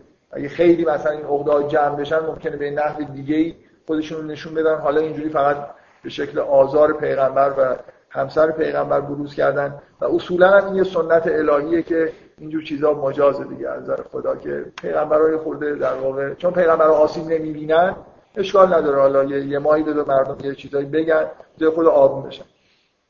من, من احساسم کلا نسبت به این آیات اف اینکه چرا ماجرای اینکه نباید شایع پراکنی کرد شایع فحش با کلام انجام داد در قالب ماجرای اف تو این سوره منعکس شده اینه که در واقع این یه تلفیقی از تم اول و دوم این سوره است. همینجا شما باید اینو در واقع بگیرید که فقط مسئله این نیست که در واقع یه تمی اینجا باشه که سری احکام داره بیان میشه. احکام داره بیان میشه و عکس العملای مردم از همون اول داره اگه دقت بکنید من می‌خوام از آیه اول این وجود داره. قبل از اینکه وارد این ماجرای اف بشیم. وقتی که این حکم میگه که از زانیت و از زانی فجلدو کل واحد منهما مئت جلده و لا تأخذ کن به ما رعفتون فی دین الله این کنتم مؤمن تؤمنون بالله و الیوم الاخر. شما اینو می‌بینید دیگه. چه وقتی این این آیه چرا داره میاد؟ در خاطر اینکه انگار که به نظر خیلی از این آدما این سختگیرانه است.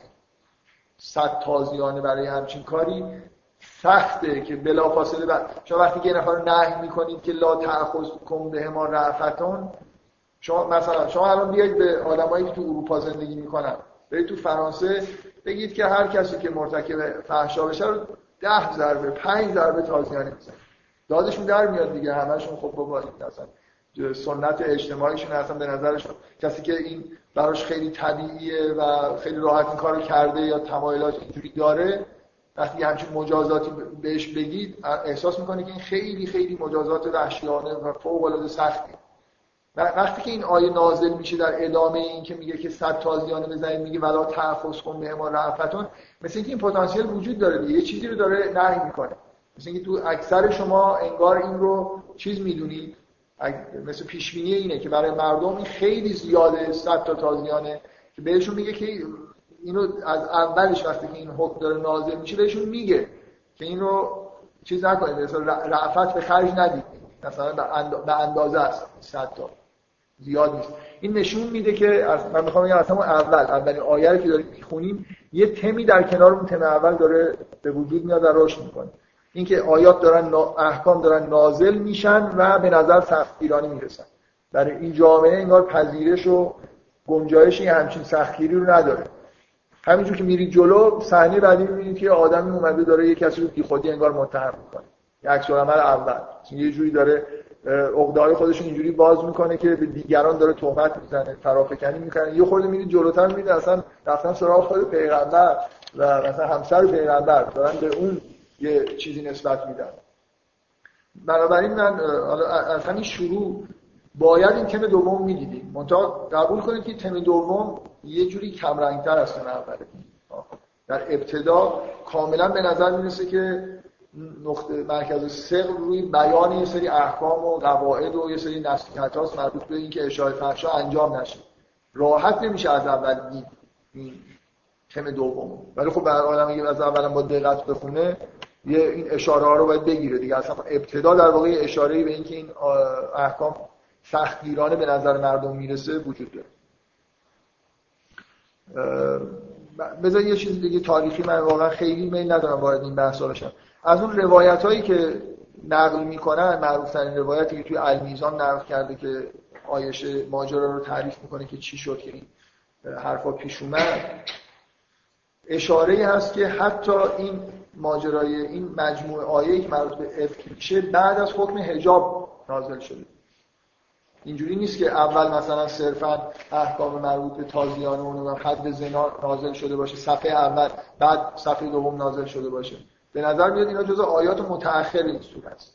یعنی مدتی گذشته احکام مربوط به فحشا مربوط به حجاب نازل شده. همه اینا انگار یه فشاری توی جامعه به وجود آورده. شاید حتی حد جاری شده در مورد بعضیا و بعدا این ماجرای اف پیش اومده. من می‌خوام تاکید بکنم روی اینکه چم دوم این سوره مخالفت اجتماعی شاید حتی اکثریت.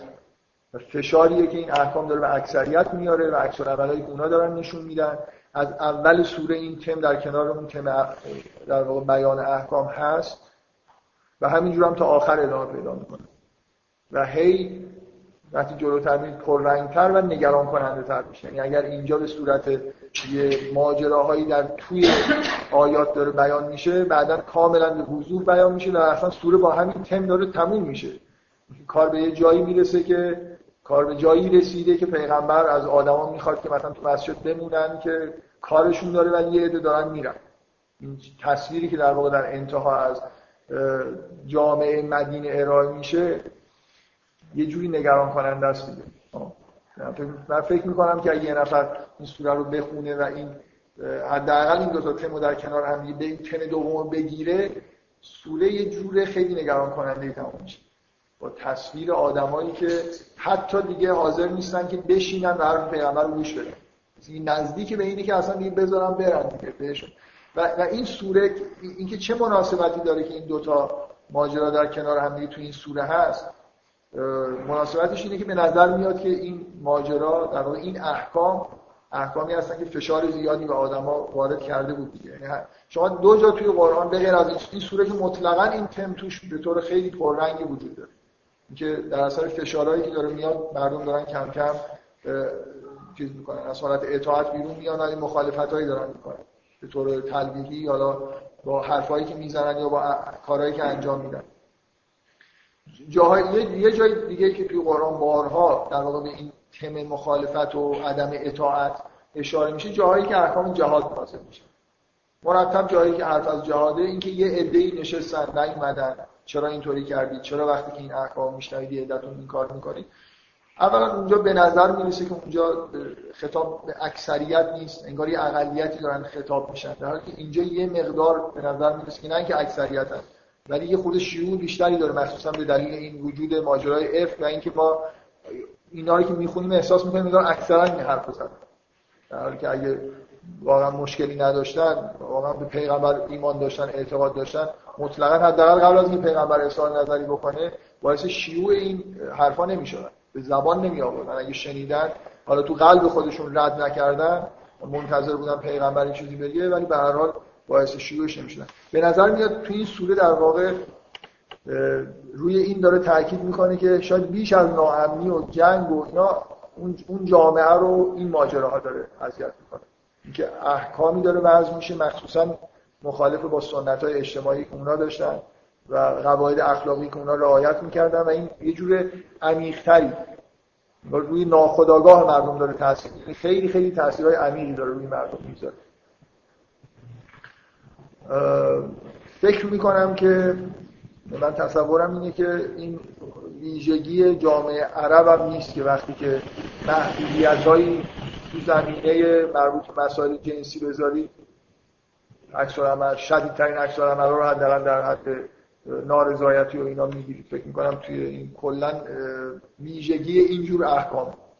حالا بغیر از جامعه عرب خیلی آلوده به فحشا بوده اینجور احکام و در واقع ممنوعیت ها گذاشتن احتمال اینکه همچین عکس العملای به وجود بیاره رو کنار خودش داره خب بذارید من یه چیز خیلی کلی بگم که شما کلا به این دقت بکنید. من جلسه اول گفتم الان می‌خوام تاکید بکنم که احکام که توی قرآن بیان میشن با توجه به اینکه من لاقل اعتقاد دارم که سنت که بیشتر در واقع متولی بیان احکامه احکامی که توی قرآن بیان میشن بیشتر در واقع متوجه اینن که شما مفهوم این احکام رو عمیقا درک بکنید. یعنی یه جوری بیشتر در واقع دارن شما رو متوجه فلسفه این احکام می‌کنن که چرا احکام دارن وضع میشن.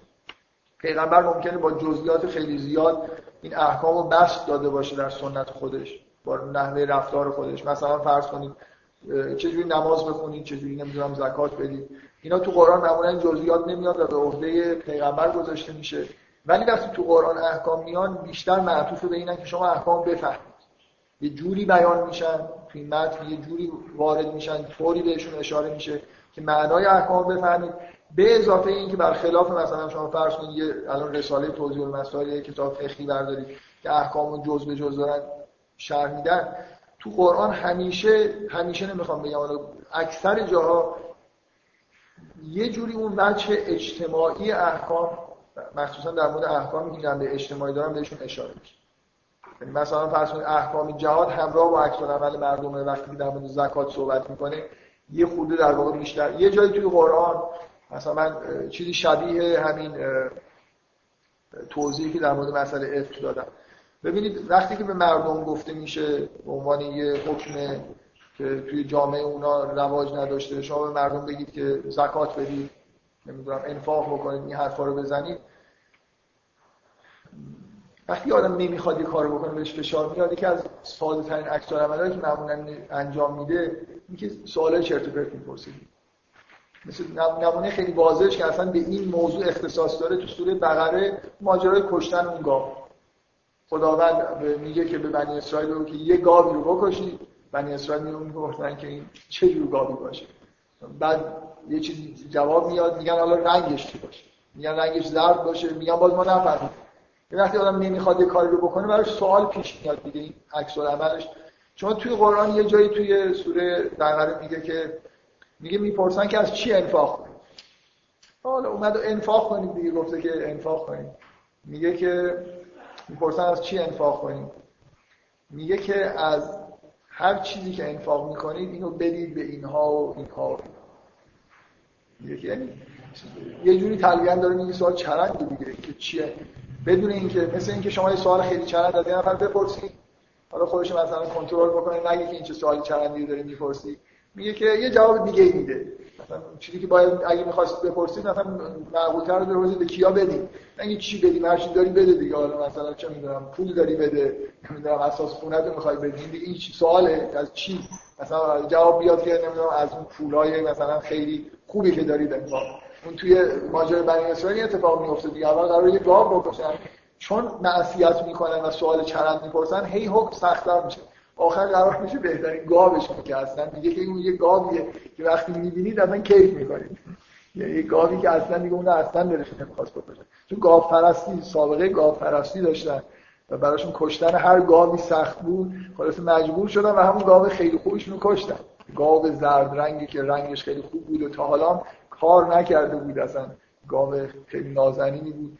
ولی در توی این اینکه پیغمبر ما به اصطلاح پیغمبر رحمته نمونهش همین دیگه. از پیغمبر وقتی سوال چرند می‌کنن جوابای سخت نمیاد. یه جور رعفت آمیزی جواب میاد که حالا از هر چی می‌خواید انفاق کنید بدید به اینا. این جواب غیر مستقیم که در این حال به آدمایی که این سوال کردن داره میگه که چرند پرسید جای سوال کردن نداشت که از چی انفاق کنه. اینکه این من می‌خوام بگم که اصولا احکام اینجوری هستن تو قرآن که یه مقداری به عکس العمل مردم هم اشاره میشه به اینکه این احکام چه واکنشایی دارن ایجاد می‌کنن. اوجش توی سوره نوره شما اصلا این دوتا رو این تم بیان احکام و عکس العمل مردم از همون اول توی این سوره دارید می‌بینید و تا آخرش در واقع که اینجوری در واقع با بیان احکام نگاه شروع میشه ولی به این تم ختم میشه. نشون میده که شاید از یه جهت اون تم تم مهمتری هم باشه. شما من دفعه قبل توضیح دادم دوباره توضیح نمیدم. نباید تصور بکنید که این تم مخالفت یه چیزی مربوط تاریخی مربوط به زمان پیغمبره. مربوط به جامعه انسان هاست که اصولا شما احکام من دفعه قبل تو آیه‌ای که صریحا داره اشاره می‌کنه احکام طوری وضع میشن که برای آدمایی که به معرفت رسیدن و نورانی شدن این احکام راحته و براشون خوبه. احساس راحتی می‌کنن. در هر جامعه شما این احکام بخواید بیان بکنید اکثریت آدم‌ها بهشون فشار میاد بنابراین این یه چیز خیلی خیلی کلی تو این سوره داره بیان میشه و, اصلا اینجوری برخورد نکنید با مسائلی که توی مثلا هر متنی هست مخصوصا توی قرآن که اونی که کم رنگ تره یعنی اهمیتش کمتره. مثلا تو سوره یوسف از این بحثا کردم. گاهی یه چیزی هست که اصلا بسیار به با کمرنگ در پشت همه وقایع داره بهش اشاره میشه. از همه چیز ممکن مهمتر باشه. شاید گاهی برعکسه یعنی یه چیزایی که توی قرآن به شدت با به اصطلاح با یه حالت گذرا بهش اشاره میشه از کل محتوای یه چیزایی که با قاطعیت و با خیلی پررنگ داره بیان میشه مهمتر باشه. اینکه اصولا این این تصور که همیشه در واقع شما تا ابد هم این مشکل دارید که احکام رو اگه بخواید توی جامعه پیاده بکنید به اکثریت آدما فشار میاد و اینا عکس عملایی نشون میدن. کم کم از حالت اطاعت خارج میشن. این تمیه که تو این سوره است و نمیشه شاید به راحتی گفت که از خود محتوای احکامی که تو سوره بیان میشه اهمیتش کمتر. و من توضیحی که داشتم می‌دادم به این بود که این تم از اول سوره وجود داره. تو بیان احکام تو صفحه اول هست. ماجرای افک شاید بیشتر حتی به سمت بیان این تم دوم گرایش داره تا بیان کردن اون احکام که نباید در شایعات پخش بکنیم. و تا یه چیز دیگه هم که من بعدم نمیاد اشاره بکنم همین الان هم کتابایی که می بر علیه اسلام این کل ماجرای افک اینه که یه عده آدمایی که تصورشون از رابطه مردوزن اینه نصیب خود طرف داره دیگه. آدمهایی وجود داشتن که اگه بهشون می‌گفتی که خب یه زن و مرد تو بیابان با هم تنها بودن اینا به طور قطع به این نتیجه می‌رسن که حتما اتفاقی افتاده. همین الان هم آدمایی هستن که همین ماجرای اف رو توی کتاباشون که ضد مثلا مسائل اسلامی می‌نویسن و میگن که حتما اتفاق افتاده. یعنی کلا یه طبیعت یه عده آدماست دیگه. نمی‌تونن تصور کنن که ممکنه یه زن و مردی در تاریکی بیابان با هم بودن و اتفاق نیفته خب. بذارید بریم یه جلوتر من می‌خوام کاری که این جلسه دارم می‌کنم اینه که این دوتا تمو کنار هم دیگه حالا ببینیم دیگه. تا صفحه دوم فکر می‌کنم واضحه. یه اشاره, اشاره ای من می‌خوام بکنم ولی این بعدا بحثش برای بعد آیه ای که از جلسه اولم یه اشاره ای کردم بحثش برای بعد حتی این آیه‌ای که عکس عملی که به نظر میاد که حالا به هر نحوی به ماجرای اف رفت داره یا نداره. ببینید من یه چیزی گفتم که این آیه که میگه ولا یعتل اولو الفضل منکم وسع. این کسا میگه کسایی که دارا هستن و وسعت وسعت مثلا روزی دارن وسعت سعه مثلا یعنی گشایش که بعضشون خوبه بعض مالیشون خوبه. دادن اموالشون به نزدیکان مساکین و مهاجرین رو قطع نکنن. ولی عفو ولی و آخر این آیه من گفتم خب یه مناسبت ظاهری که داره اینه که به محض اینکه حرف از تزکیه شده و زکات مهمترین در واقع حکمیه که در اسلام برای تزکیه وجود داره این آیه در جهت اینکه حکم زکات رو انگار بیان بکنه نازل شده. ولی باز به لحن این آیه دقت بکنید. می‌تونست اینجوری باشه دیگه. می‌خوایم حرف یادآوری بکنیم زکات رو میگیم که مثلا و ما زکا منکم من احد ابدا ولکن الله یزکی من یشاء والله سمیع علیم. خب میشه اگه قرار یادآوری بشه بگیم که خب از اموالتون به فرانی و فرانی به این افراد زکات پرداخت بکنید خب ولی لحن آیه نیست. انگار مخالفت با زکات وجود داره. میگه که این ترک نکنید زکات دادن. دقت می‌کنید؟ مثل اینکه یه ماجراهایی پیش اومده انگار یه عده حالا به هر بهانه‌ای دارن از زیر بار دادن اموالشون به یه عده‌ای سر باز می‌زنن. حتی یه عتله یکی از در واقع معانیش قسم خوردن هم هست. مثل که یه عده قسم خوردن که ندن اموالشون به یه کسایی. از حالا مهاجرین رو نمیدن من می‌خوام بگم لحن این آیه یه جوری حس این که باز یه اتفاق افتاده که داره جلوگیری میشه ازش وجود داره. می‌فهمید چی میگم؟ خیلی فرق می‌کنه با یادآوری ساده زکات. درست اون مناسبت اونجا وجود داره. ولی حس این آیه باز اینه که انگار یه چیز بدی داره اتفاق میفته بازی واکنش هایی توی جامعه به وجود اومده که داره ازش جلوگیری میشه. لحن اینه که اینجوری نکنید نه اینکه معمولا لحن حکم زکات اینه که خب زکات بدید دیگه به عنوان حکم مثبت. بنابراین حتی من می‌خوام بگم که اینجا مسئله یه واکنشی ولو اینکه مربوط به ماجرای قبل نباشه یه واکنشی توی جامعه وجود داره که داره ازش جلوگیری میشه. باز این ماجرایی که ادامه این آیات که میگه این الذین یرمون المحسنات هم باز در به همین دلیل به این عکس عملا مربوط میشه تا این احکامی که هست در مورد وارد نشدن به خونه ها و حجاب و مسائل مربوط به ازدواج میاد تا فصل سوم. فصل سوم یه دفعه اصلا این تم تم اصلی شد خب، بعد از این اون آیات توحیدی تموم میشه از این آیه که میگه و یقولون آمنا بالله و بالرسول اصلا دیگه میریم وارد این میشیم که به طور کاملا پررنگ و واضح به این تم دوم اشاره بشه. انواع و اقسام حالتهای چیزایی که در واقع اینجا گفته میشه همشون حول اینه که این آدما واقعا ایمان ندارن حاضر نیستن احکام رو قبول احکام پیغمبر رو قبول بکنن حکم خدا رو قبول نمی‌کنن و الی بنابراین این تم از اینجا دیگه به طور کاملا پررنگ و خیلی جدی داره نمایش داده میشه و بنابراین من می‌خوام بگم اینجوری اگه حالا به این سوره نگاه بکنید که این تم دوم هیچ اهمیتش کمتر از تم اول نیست اگه مهمتر نباشه در همون حد هست به هیچ وجه دیگه عجیب نیست که سوره اینجوری تموم میشه. سوره با نمایش این تموم میشه که آدمهایی هستن که وقتی نشستن برای رفتن اجازه می‌گیرن در حالی که آدمهای دیگه هستن که همین الان وقتی پیغمبر میگه بمونید باهاتون کار دارم یه جوری یواشکی دارن از لابلای جمعیت خارج میشن و میرن و با لحن خیلی شدید در واقع این تذکر داده میشه که فلیحذر الذین یخالفون عن امره کسایی که مخالفت می‌کنن با پیغمبر حذر بکنن ان و هم فتنه. که دچار فتنه ای بشن او یوسی و هم عذاب علیم آیه کاملا در واقع سوره با لحن تهدیدآمیز نسبت به این آدما من نگران کننده برای هر کسی که اون موقع شما اگه یه آدمی بودید که در اون زمان زندگی می‌کردید مثلا تازه وارد مدینه شده بودید هیچی نمی‌دونستید چه خبره. این سوره رو میخوندید با یه نگرانی که چه خبره دیگه؟ اینجا چیه؟ این آدمایی اصلا دیگه حرف گوش نمیدن. یه جوری شده که کار به جایی رسیده که مثلا دارن از محضر پیغمبر میرن. یه حس نگران کننده ای انتهای سوره به هر وجود داره.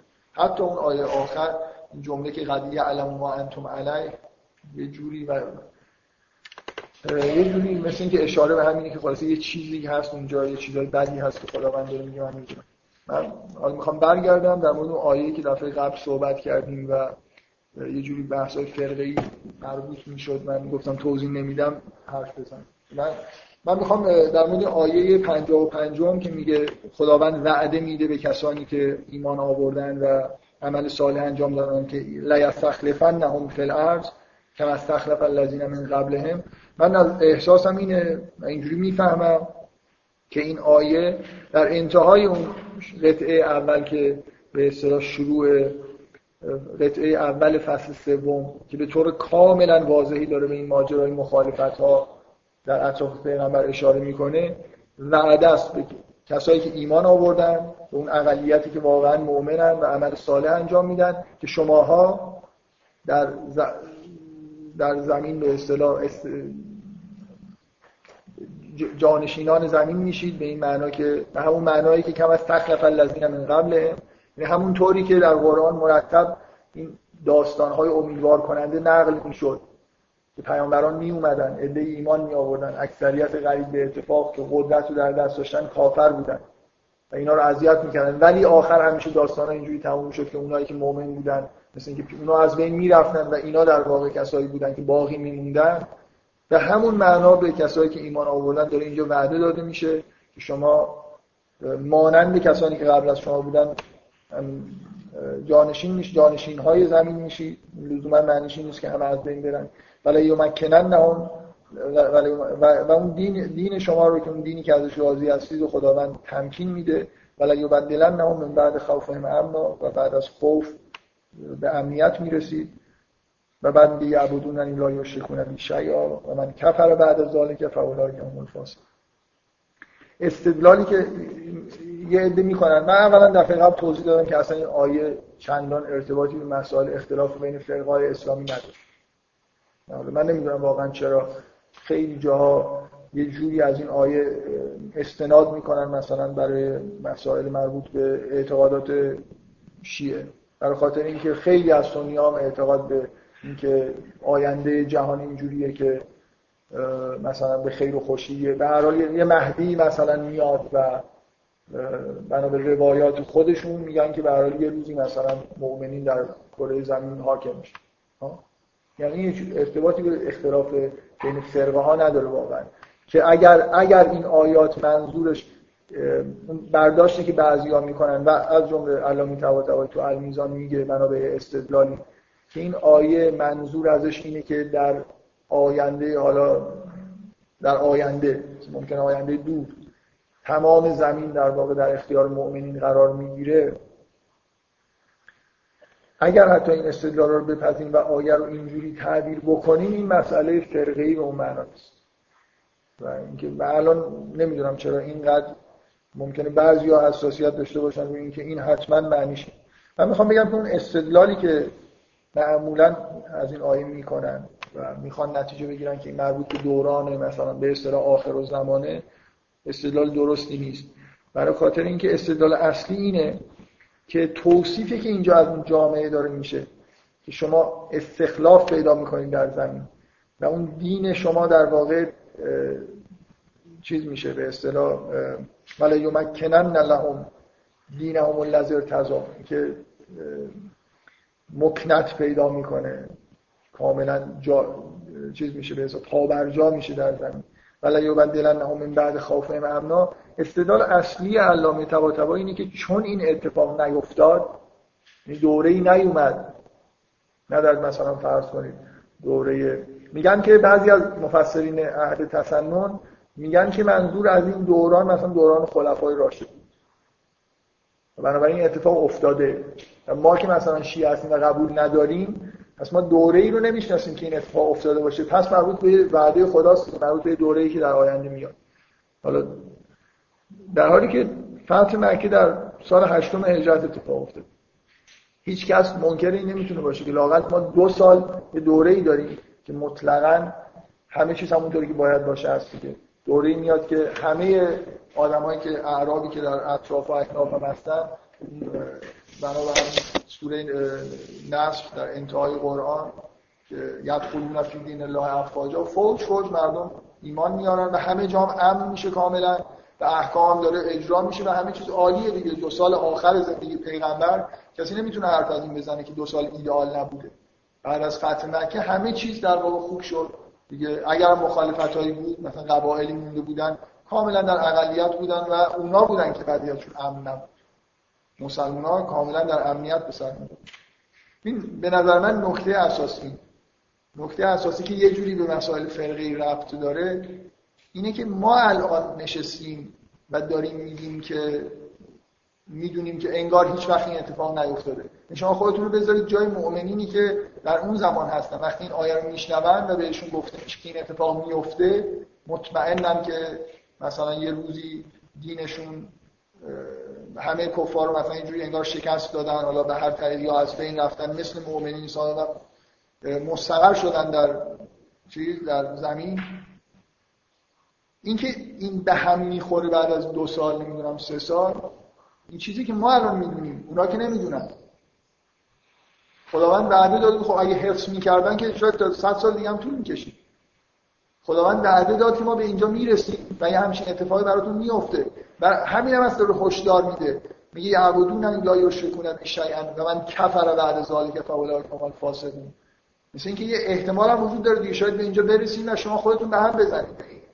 نتونید اینو در واقع نگه دارید و می‌خوام بگم توی بافت این سوره الان این اصلا این چیز خیلی آیه معنی خیلی جالب پیدا می‌کنه. انگار انگار یه جوری این نگرانی رو داره ایجاد می‌کنه که با این اوضاعی که می‌بینی که مردم دیگه حکم پیغمبرم حاضر نیستن بیان بشنون این دقیقا در انتهای فصل اول سوره است. داره وعده رو میده و در این حال یه جوری میترسونه از اینکه با این اوضاع شاید این به هم بخوره دیگه. نمی‌دونم چیه؟ به نظر من کاملا داره اشاره به همین اتفاق می‌کنه که افتاد.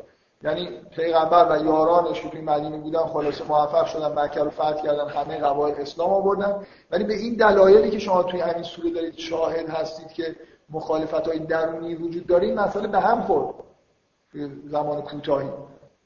اینکه مثلا میگه و عقیم و صلات و آد مثل اینکه یه جوری داره میگه که این اتفاق میفته اینو شک کنید و اطیع الرسول لعلکم ترحمون. که داره دعوت می‌کنه که بعد از این اتفاق افتاد نماز بخونید زکات بدید از پیغمبر اطاعت بکنید حرفایی که می‌ذارن گوش بدید که این وضعیت به هم نخوره دیگه و این احتمال وجود داره. شما یه آدمایی که اینجوری هستن من می‌خوام بگم اومدن این وعده بعد از این چیزهایی که شما تو این سوره دیدید این نگرانی رو باید در آدم ها همون زمان به وجود می آورد ما هم باید همین رو بفهمیم که احتمال این وجود داره که پیروز بشن جامعه شکل بگیره به اصطلاح مکنت پیدا بکنن و از درون این جامعه دچار مشکل بشه و به هم بخوره دقت می‌کنید؟ این چیزیه که به نظر من ارتباط فرقه ایش اینه. اینکه از نظر شیعه این اتفاق افتاد. خیلی زود به هم خورد. حالا از نظر سنی ها ممکنه تا خیلی تا همین الان هم شاید فکر کنن تمام قرون مثلا که اسمش اسلامیه واقعا اسلامی بوده. ما حد اکثرمون دو سال رو فکر می‌کنم قبول داریم که یه جوری برای که دوران حضرت علی هم دیگه این شکل نبوده که واقعا من بعد خوفهم امنا نبوده. امن نبوده اوضاع. جنگ بوده. باز در واقع چیز شبیه دورانی بوده که پیغمبر توی مدینه داشت. کما اینکه اطراف از علی هم جو از اینی که اطراف پیغمبر بدتر بودن اون عده‌ای که واقعا به حضرت علی اعتقاد داشتن. می‌دونستن چه خبره. خیلی اقلیت مطلق بفرمایید.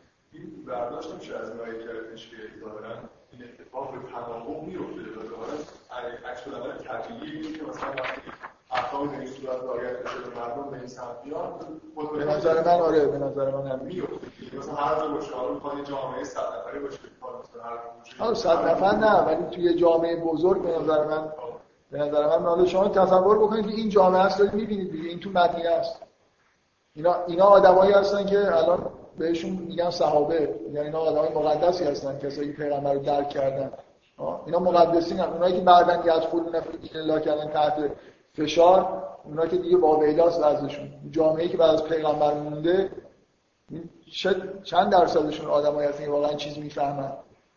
بنابراین این چیزی که شما میگید به نظر من کاملا درست. اصلا این سوره محتواش تقریبا همینه. که اصلا امیدی نداشته باشید. مثل اینکه من آدم اینو که می‌خونه توی مدینه رو می‌بینید اینجوریه. چه امیدی داره که مثلا کل عربستان پیغمبر از دنیا بره؟ مثلا من همین چیزام خیلی خوب تا چند قرن مردم خیلی خوب شده باشه. این یه محتوای فرقه ای توی این سوره هست به نظر این محتوای فرقه ایه اینکه این صحابه که اینقدر مقدسن از نظر اهل سنت اینا اینجوری که به نظر میاد از قرآن برمیاد مقدس نیست. یه اقلیتی فقط اطراف پیغمبر هستن که واقعا آدمای مقدس هستن. اکثریت آدمایی هستن که همینجوری که می‌بینید.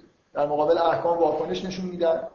بنابراین به نظر من این خیلی مهمه که این مسئله شما اصلا نمی‌تونید با اهل سنت حرف بزنید در مورد صحابه همه رو مقدس می‌دونن این کاملا به نظر من نه اینجا سراسر قرآن اینجوریه که اصلا وضع مدینه خیلی خوب نیست. شاید تو این سوره بیشتر از هر جایی شما اینو می‌بینید. طرف پیغمبر مثلا در میگه که کار دارم در میره. حاضر مسجد بمونه. کار دارن مردم. دیگه می‌دونی؟ و از همینجور که گذشته تو مدینه شما تو این سوره می‌بینید که با اومدن احکام با جنگا با ناامنی که وجود داره داره اوضاع خراب میشه دیگه. و اگر به این چیز خیلی مهم اینه که اون مشکل جنگ و ناامنی و ترس از کفار برطرف شد. چه چیزی جامعه رو از هم می‌تونه بپاشه؟ این چیزی که تو این سوره دارید می‌بینید. می‌فهمید منظورم چیه؟ این وعده ای که اینجا هست که اینکه شما در آینده دیگه به جایی می‌رسید جنگ نیست. امنیت دارید همه چیز به نظر میاد خوبه. اگه الان این نارضایتی مربوط به جنگ و اینا میشه اینا از بین میره. این نارضایتی ها عمیق‌تره. در مقابل احکامه. یعنی که این احکام احکام همه آدما نیست. احکام مربوط به آدمایی میشه که خود از نظر معرفت جلو رفته باشه. بنابراین بیشتر از هر چیزی به نظر من این آیه استخلاف اینجا اشاره به همون واقع می‌کنه و اینکه به هم می‌خوره. یا این احتمال رو داره ایجاد می‌کنه با توی این سوره. ببینید شما این اگه این آیه یه جایی بود که داشت از مؤمنین در جنگ بعد تعریف می‌کرد و یه همچین وعده داده می‌شد. خب شما خیلی چیز امیدوار کننده می‌فهمید ولی وقتی تو متن این سوره در واقع یکی از مهمترین تمهاش این وضع بعدیه که از نظر اجتماعی اطراف پیغمبر از مخالفت ها اینکه یه جوری همه انگار یه جایی تو دلشون پره. وقتی این وعده داده میشه به نظر من بیشتر ناامید کننده است از نظر آینده ای که بعدش پیش میاد. دقیقا به همین دلیلی که شما میگید.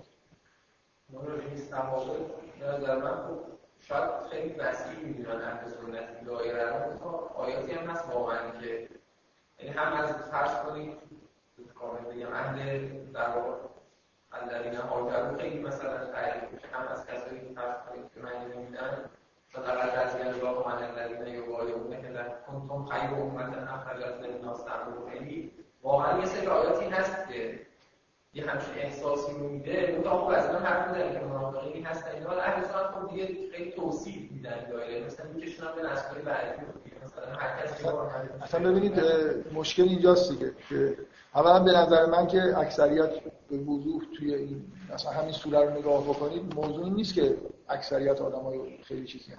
خیلی سطح بالایی هست تعریف کردنم معنیش این نیست که اینا مثلا یه جوری شما نمی‌دونم حالا واقعا من نمی‌خوام به یه جایی اشاره بکنم که اختلاف تفسیر توش وجود داشته باشه. ولی اصولا اینجوریه که یه جاهایی از اشخاصی شاید حتی به طور خاص تعریف شده باشه و بعدا خیلی شما شما به اینجوری در نظر بگیرید. ما حداقل اینو که می‌دونیم که وقتی اینکه پیغمبر از دنیا رفت همه این صحابه با هم جنگیدن. مثلا نمی‌فهمم چجوری میشه. هم توی یه کتابی از حضرت علی نقل قول بکنید به عنوانی که از صحابه برجسته هم طلحه باشه هم زبیر باشه هم آیشه رو مقدس بدونید و هم تمام این آدمایی که یه داشت جزء خوارج بودن یه این همه اختلافی که به وجود اومد خلاص آدم باید بینش قضاوتی بکنه دیگه. اهل سنت یه جوری میگن که ما انگار اجازه نداریم قضاوت بکنیم. خب یعنی چی؟ مثلا این حرف واقعا نمیفهم قبول دارم که آیاتی هست که از ادعی در قرآن تجلیل می‌کنه. ولی این جامعه مدینه است که داره ازشون تجلیل میشه.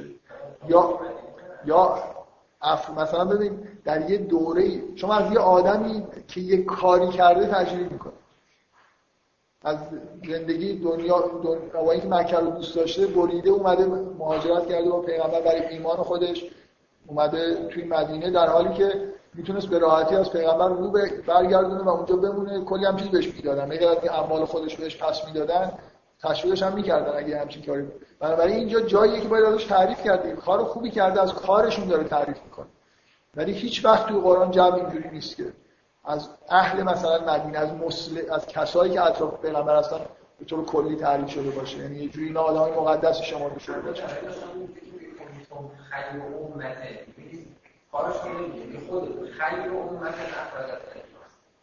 و این منظور به نظر من چیز نیست.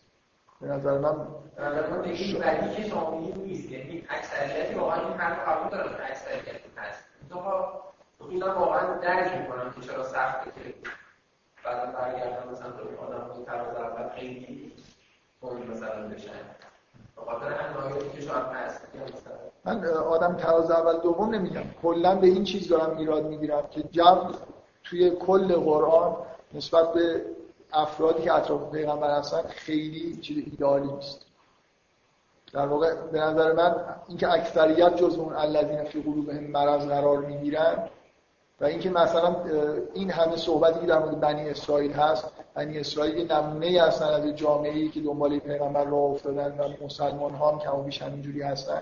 و هر چقدر که حداقل این به نظر من جزو بدیهیاته که بعد از فتح مکه مردم یدخلون فی دین الله افواجا کردن دیگه اوضاع شبیه اوضاع بنی اسرائیل. یعنی اکثریت غریب اتحاد ممکنه ایمانی هم آورده باشن معجزاتی دیگه باشن و دروغ نمیگن ولی اینا آدمای مؤمن واقعی نیستن. به نظر من توی این سوره این تم مخالفت عمومی یه خود شیوع داره. این حرف مربوط اف بین چند نفر نبوده تو شهر پخش شده. این نشانه یه جور مخالفته. ولی این حرفو نمی‌زدن اینکه یه چیزی نارضایتی که در حد حالا ممکن خیلی بالا نباشه. به نظر من این وعده در داخل این سوره یه حس نگران کننده ای همراه خودش داره. ما یه چیزی رو اینجا داریم می‌بینیم. سوره اینجوری داره تموم میشه که آدم ها دارن از پیش پیغمبر داره فرار می‌کنن. توی جامعه مدینه و به نظر من این داره ربط داده میشه به اینکه احکام برای اینا. بیش از اینکه از جنگ بترسن از نمی‌دونم ناامنی بترسن. از چیز دیگه با چیز دیگه مشکل پیدا کرد. من حالا نمی‌خوام در مورد درصد اینکه چقدر مثلا واقعا زیاد بحث بکنیم ولی فکر می‌کنم این مشکل بسیار بزرگ در بحث کردن با اهل سنت وجود داره که به هیچ وجه حاضر نیستم ابا هریره هم مثلا همونقدر راحت ازش حدیث نقل می‌کنن که از از علی نقل. من نمی‌دونم ابا هریره به نظر شما جز با تعلیل چیزایی که ازش همینطوری می‌دونیم اینکه صرفا می‌دونیم صحابه پیغمبر بودن از نظرشون تقدس داره در که من می‌خوام بگم این آدمایی که دارن یتسللون لوازا می‌کنن جز صحابت دیگه کسایی که پیغمبر رو درک کردن. مقدس نیستن اینا. یه ایراد خیلی به نظر من بزرگیه که اصلا نمیشه باهاشون حرف زد. امتحان کردن و نشد. یعنی اصلا حاضر نیستن واقعا در مورد اینو. توهین اصلا این به دین و پیغمبر همچنین می‌دونن که شما بگید که خب بعضی از صحابه اصلا منافق بودن. بعضی از این آدما بنا به توصیه قرآن از این که قلوب مرض بودن. این همه تو قرآن ها. اینا کی هم پس این کارا رو می‌کنن؟ که نمیان حکم پیغمبر رو بشنون پیغمبر ازشون می‌خواد اینا در میرن. به نظر من برای جبری تو این سوره هست که با چیزی که اهل سنت با این تقدس صحابه اصلا سازگار نیست. بفرمایید حرفتون قبول دارم که یه عده‌ای هستن تا افرادی که مثلا محمد رسول الله و ما ان اشد و علی الکفار و حما بینهم تراوح و کان سجدا یرفعون این می‌خوام بگم یعنی من به نظر من اینا این توصیف آدمای مؤمنیه که در اقلیتن. و معرفی والله نه من می‌خوام بگم من نمی‌دونم به نظر من مقدیت هم واقعا نمیگم مثلا صد هزار نفر صد هزار نفر ولی می‌خوام بگم واقعا کسی که خیلی رو پیغمبر بودن طبیعیه یعنی اینا رو خواهی بگم این کسی فقط رو برآورده پس تو کاری کنم پس خب خیلی برای سختی مثلا بگم فلان کسی که خیلی رو پیغمبر بوده مثلا خیلی آدم می‌فهمم که خیلی سخت ما خب خیلی راحت نقل می‌کنیم. همه آیات هم نمی‌گیریم خب آخه این ببین نکته اینه که این آیات دیگه هم هست.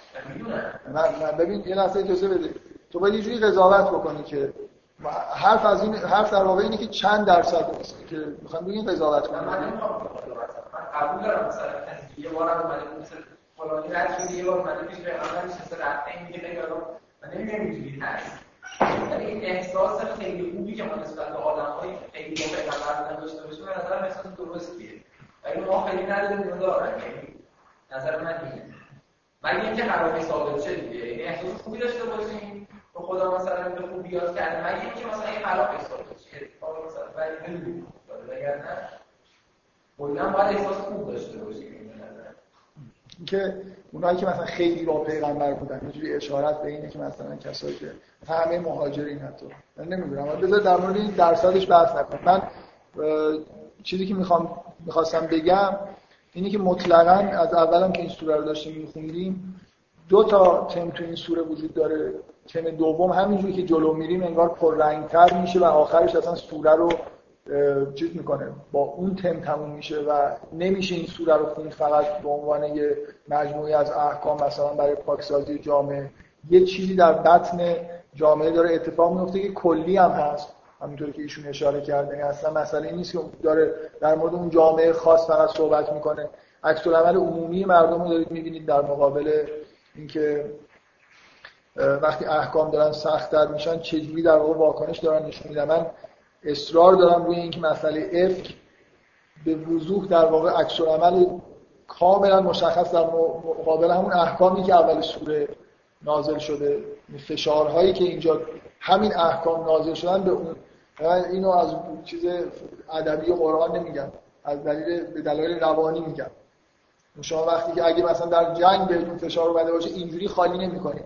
که بیاید یه چیزی رو مثلا دست مستمسک قرار بدید که مثلا به همسر پیغمبر توهین بکنید. می‌خوام بگم که کلا این تم تو این سوره وجود داره هی پررنگتر میشه و نمیشه این سوره رو در واقع بدون در نظر گرفتن این تم و احساس بکنیم که مثلا خوب فهمیدیم حالا نکته اینه که بقیه جاهای سوره هم اگه جایی هست که خوب نفهمیدیم مثلا اون آیات مربوط به غذا خوردن و این حرفا باید بگردیم ببینیم که بازم اگه تمهایی رو از دست دادیم توی سوره به دست بیاریم. حالا همینجوری بحث رو ادامه